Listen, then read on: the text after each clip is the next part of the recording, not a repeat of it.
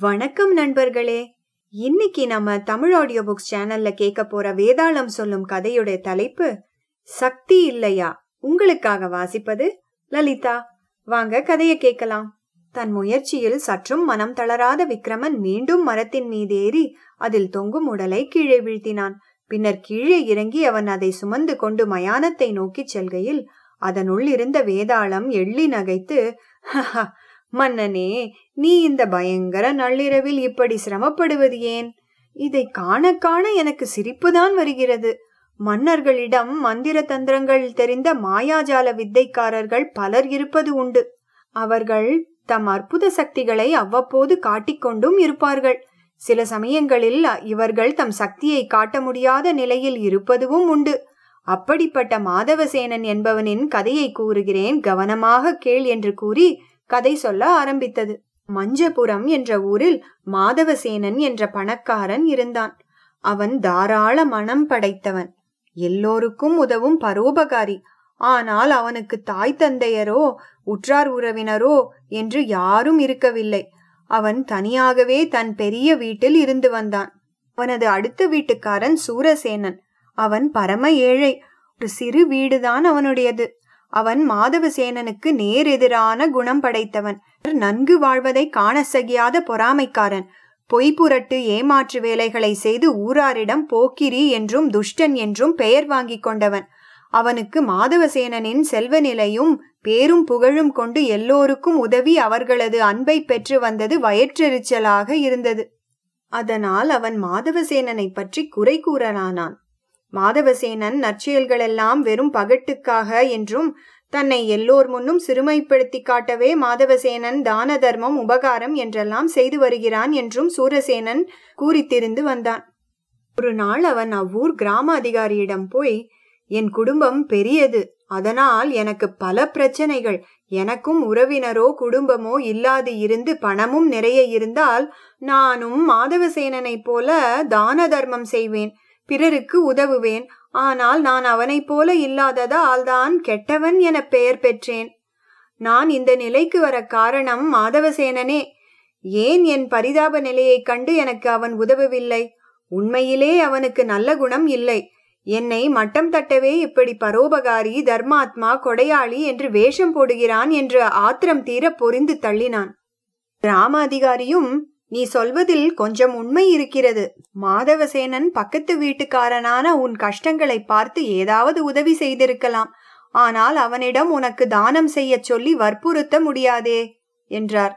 சூரசேனனோ அப்போதும் மாதவசேனனை இகழ்ந்துவிட்டே சென்றான். ஆனால் இந்த செய்தி ஊர் முழுவதும் பரவி மாதவசேனன் காதிலும் விழுந்தது. அவன் சற்றும் தாமதியாமல் கிராம அதிகாரியிடம் போய் உடனே ஊர் மக்களை எல்லாம் அங்கு கூடும்படி கூறினான். கிராம அதிகாரியும் திகைத்தவாறே மாதவசேனன் கூறியபடியே செய்தார். சற்று நேரத்தில் ஊர் மக்கள் யாவரும் வந்து கூடினார்கள். அவர்களில் சூரசேனனும் இருந்தான். மாதவசேனன் சூரசேனனை பார்த்து நீ என் பக்கத்து வீட்டுக்காரன். உனக்கு மாதம் ஒன்றுக்கு வீட்டுக்கு செலவு என்ன ஆகிறது? என்று கேட்டான். அவனும் முன்னூறு வராகன்கள். எனவே மாதவசேனன் உன் மாத வருமானம் என்ன? என்று கேட்கவே அவனும் நூறு வராகன்கள் என்றான். அப்போது மாதவசேனன் உனக்கு கடன் எவ்வளவு உள்ளது? என்று கேட்கவே சூரசேனனும் இரண்டாயிரம் வராகன்கள் கடன் வாங்கியுள்ளதாக கூறினான். அப்போது மாதவசேனன் கிராம அதிகாரியிடம் நான் இவனது கடனை தீர்க்கிறேன். மாதம் ஆயிரம் வராகன் வருமானம் வரும் சொத்தை உங்களிடம் ஒப்படைக்கிறேன். அதிலிருந்து மாதா மாதம் இவனுக்கு ஐநூறு வராகன்கள் கொடுத்து வாருங்கள். ஆனால் ஒரு நிபந்தனை இவனது வீட்டு செலவு போக மீத பணத்தை தான தர்மத்திலும் பிறருக்கு உதவுவதிலும் செலவிட வேண்டும். இதற்கு இவன் சம்மதிக்கிறானா என்று கேளுங்கள் என்றான். அது கேட்டு கிராம அதிகாரி திகைத்து போனார். சூரசேனன் அதற்கு சம்மதித்தான். அப்போது மாதவசேனன் இவன் நான் கெட்டவன் என்றும் என்னால்தான் அப்படி ஆனான் என்றும் உங்களிடம் கூறியிருக்கிறான். எனவே துஷ்டனை கண்டால் தூர விலகு என்பதற்கு ஏற்ப நான் இவனை விட்டு விலகி வெகு தூரம் போய்விட தீர்மானித்து விட்டேன் என் சொத்துக்களை எல்லாம் தர்ம காரியங்களுக்கு கொடுக்கிறேன். அதை விநியோகிக்கும் பொறுப்பையும் நீங்கள் ஏற்க வேண்டும். எனக்கு வாழ்க்கை மீது பிடிப்பு இல்லை. நான் சந்நியாசியாகிவிடப் போகிறேன்.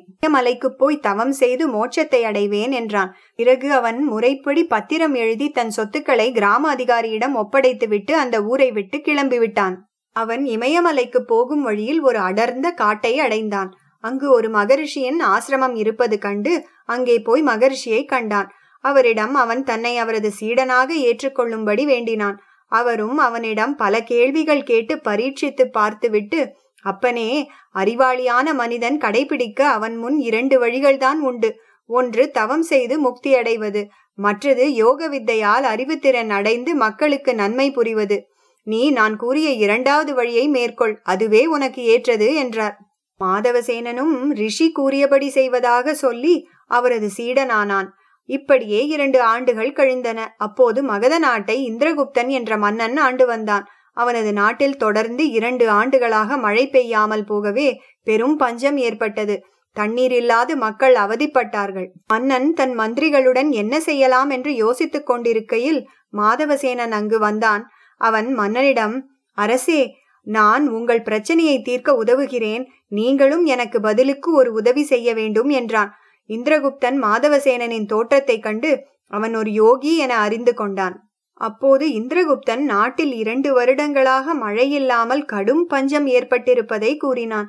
அது கேட்டு மாதவசேனன் குறுநகை புரிந்து இது மிகச் சுலபமான வேலை. இயற்கையின் வெப்பத்தட்ப நிலைகளை கட்டுப்படுத்த சில உபாயங்கள் உள்ளன.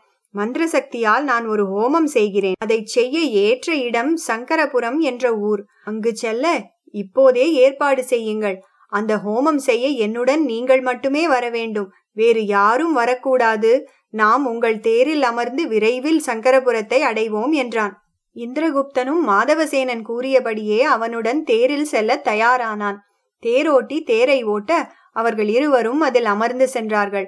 தேர் பாதி வழியில் சட்டென நிற்கவே இந்திரகுப்தன் தேரோட்டியிடம் அதன் காரணத்தை கேட்டான். தேரோட்டியும் சற்று தூரத்தில் புலிகளின் கூட்டம் வழியில் நின்று கொண்டிருப்பதை சுட்டிக்காட்டினான். அப்போது மாதவசேனன் தேரிலிருந்து கீழே இறங்கி புலிகள் இருக்கும் இடத்திற்கு சென்றான். அங்கு பன்னிரண்டு புலிகள் இருந்தன. அவை ஒவ்வொன்றாக வந்து மாதவசேனனை ஒருமுறை சுற்றி வந்து காட்டிற்குள் சென்று விட்டன இதைக் கண்டு இந்திரகுப்தனும் தேரோட்டியும் ஆச்சரியப்பட்டார்கள். தேரோட்டி தேரை ஓட்டிக்கொண்டு போய் மாதவசேனன் நின்ற இடத்தில் நிறுத்தவே மாதவசேனனும் அதில் ஏறிக்கொண்டான்.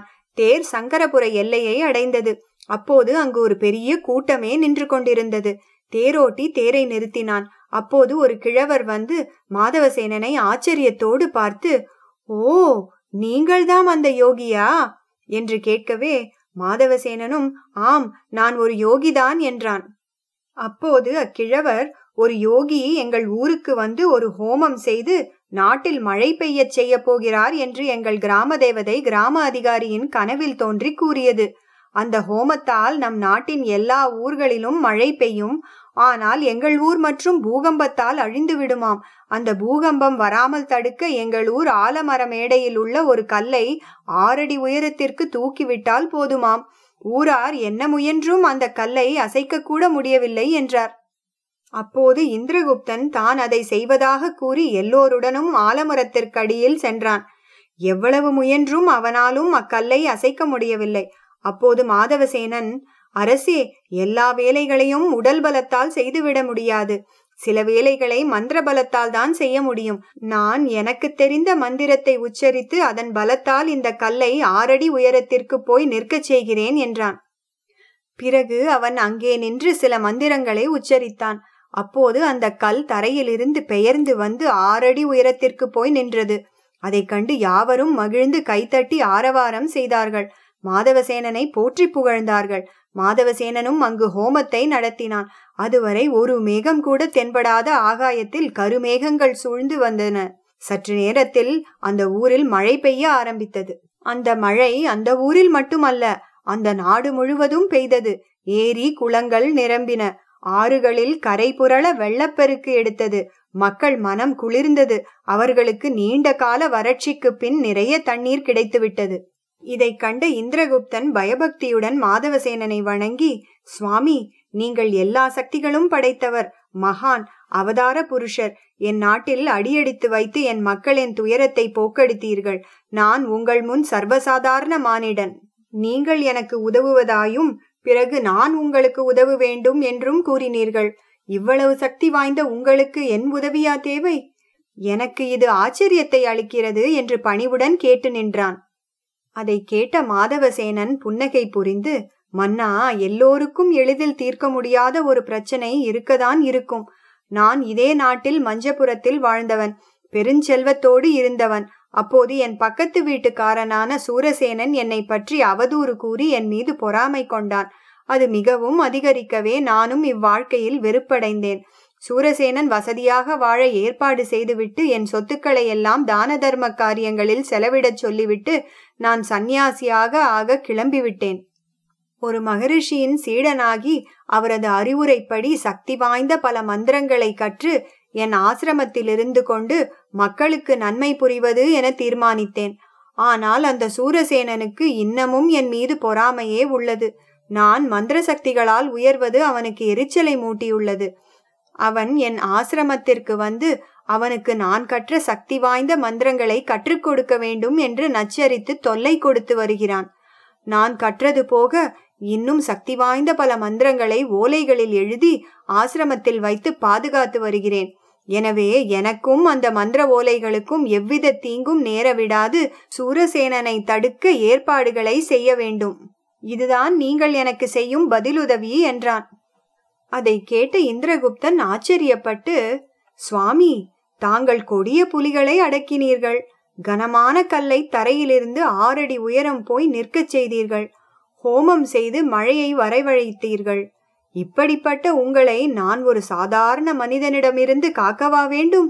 உங்களால் இதை செய்ய முடியாது என்றா நினைக்கிறீர்கள்? என்று கேட்டான். அதை கேட்டு மாதவசேனன் ஓரிரண்டு நிமிடங்கள் யோசித்துவிட்டு அரசே நீங்கள் இந்நாட்டு மன்னர். நான் இந்நாட்டில் வாழும் குடிமகன். துஷ்டர்களை ஒதுக்குவது என் வேலைதானா? என்றான். இந்திரகுப்தன் மறுவினாடியே மாதவசேனனின் ஆசிரமத்திற்கு பாதுகாப்பு அளிப்பதோடு சூரசேனனை கடுமையாக எச்சரித்து அந்த ஆசிரமத்தின் பக்கம் தலை காட்டக்கூடாது என்று உத்தரவு போட்டான். வேதாளம் இக்கதையை கூறி மன்னனே மாதவசேனன் பல அபூர்வ சக்திகளை கொண்டிருந்தும் அவனே சூரசேனனை தண்டிக்காமல் ஏன் மன்னனின் உதவியை கோரினான்? அவன் ஏன் இதை தானே செய்யவில்லை? இக்கேள்விகளுக்கு சரியான பதில் தெரிந்தும் நீ கூறாவிட்டால் உன் தலை வெடித்து சுக்கு நூறாகிவிடும் என்றது. விக்ரமனும் மாதவசேனனிடம் வீரசேனனை தண்டிக்கும் சக்தி இல்லாமல் போய்விடவில்லை. அவன் சந்நியாசி தன் சக்தியை தனக்காக பயன்படுத்திக் கொள்ளக்கூடாது என அவன் நினைத்தான். இதனால்தான் வீரசேனனை தண்டிப்பது சரியல்ல எனக் கருதினான். மேலும் ஒருவனை தண்டிக்கும் பொறுப்பு மன்னனுடையதே என்று மன்னனுக்கும் உணர்த்தினான். அதனால்தான் அவன் மன்னனிடம் அந்த உதவியை கேட்டான் என்றான். விக்ரமனின் சரியான இந்த பதிலால் அவனது மௌனம் கலையவே அவன் சுமந்து வந்த உடலோடு வேதாளம் உயரக் கிளம்பி போய் மீண்டும் முருங்க மரத்தில் ஏறிக்கொண்டது. இத்துடன் கதை முடிஞ்சது நேயர்களே. இந்த கதை உங்களுக்கு பிடிச்சிருந்தா கண்டிப்பா லைக் பண்ணுங்க ஷேர் பண்ணுங்க உங்களோட கருத்துக்களை காமெண்ட் செக்ஷன்ல பதிவு பண்ணுங்க. அப்புறம் கண்டிப்பா எங்க சேனலுக்கு சப்ஸ்கிரைப் பண்ணுங்க.